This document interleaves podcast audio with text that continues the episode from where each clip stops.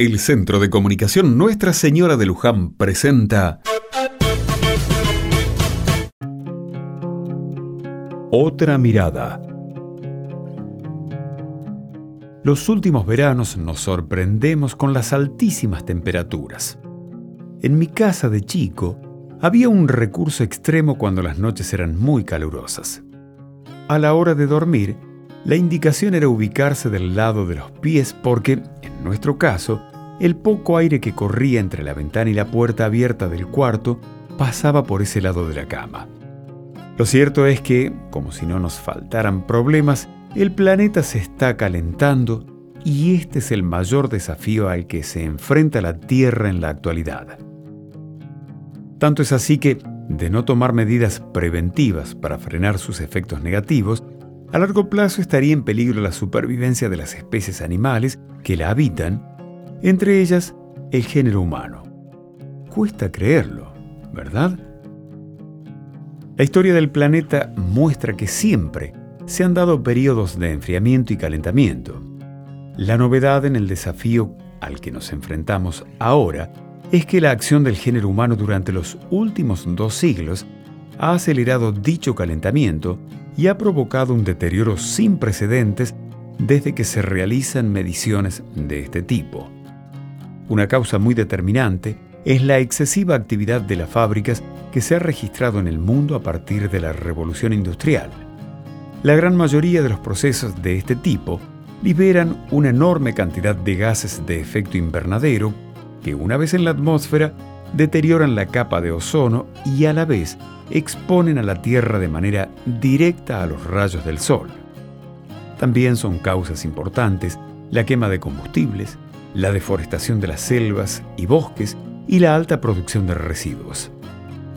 Por eso tenemos que cuidar entre todos esta casa común. Para empezar respetando las disposiciones gubernamentales del reciclado de residuos y participando de las iniciativas que colaboran para evitar que los daños sean aún mayores. Actualmente, disfrutamos de este planeta que Dios nos regaló y queremos que el equilibrio en la naturaleza se conserve también para las futuras generaciones.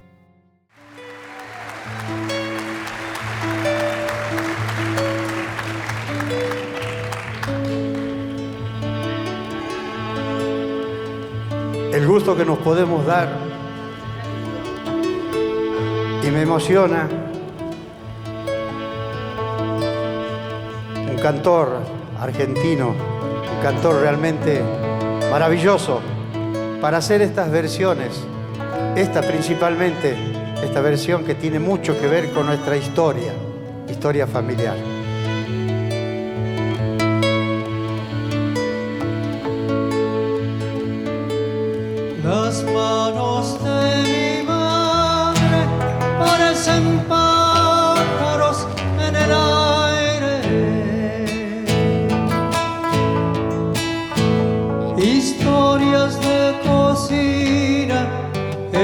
Entre sus alas, heridas de hambre.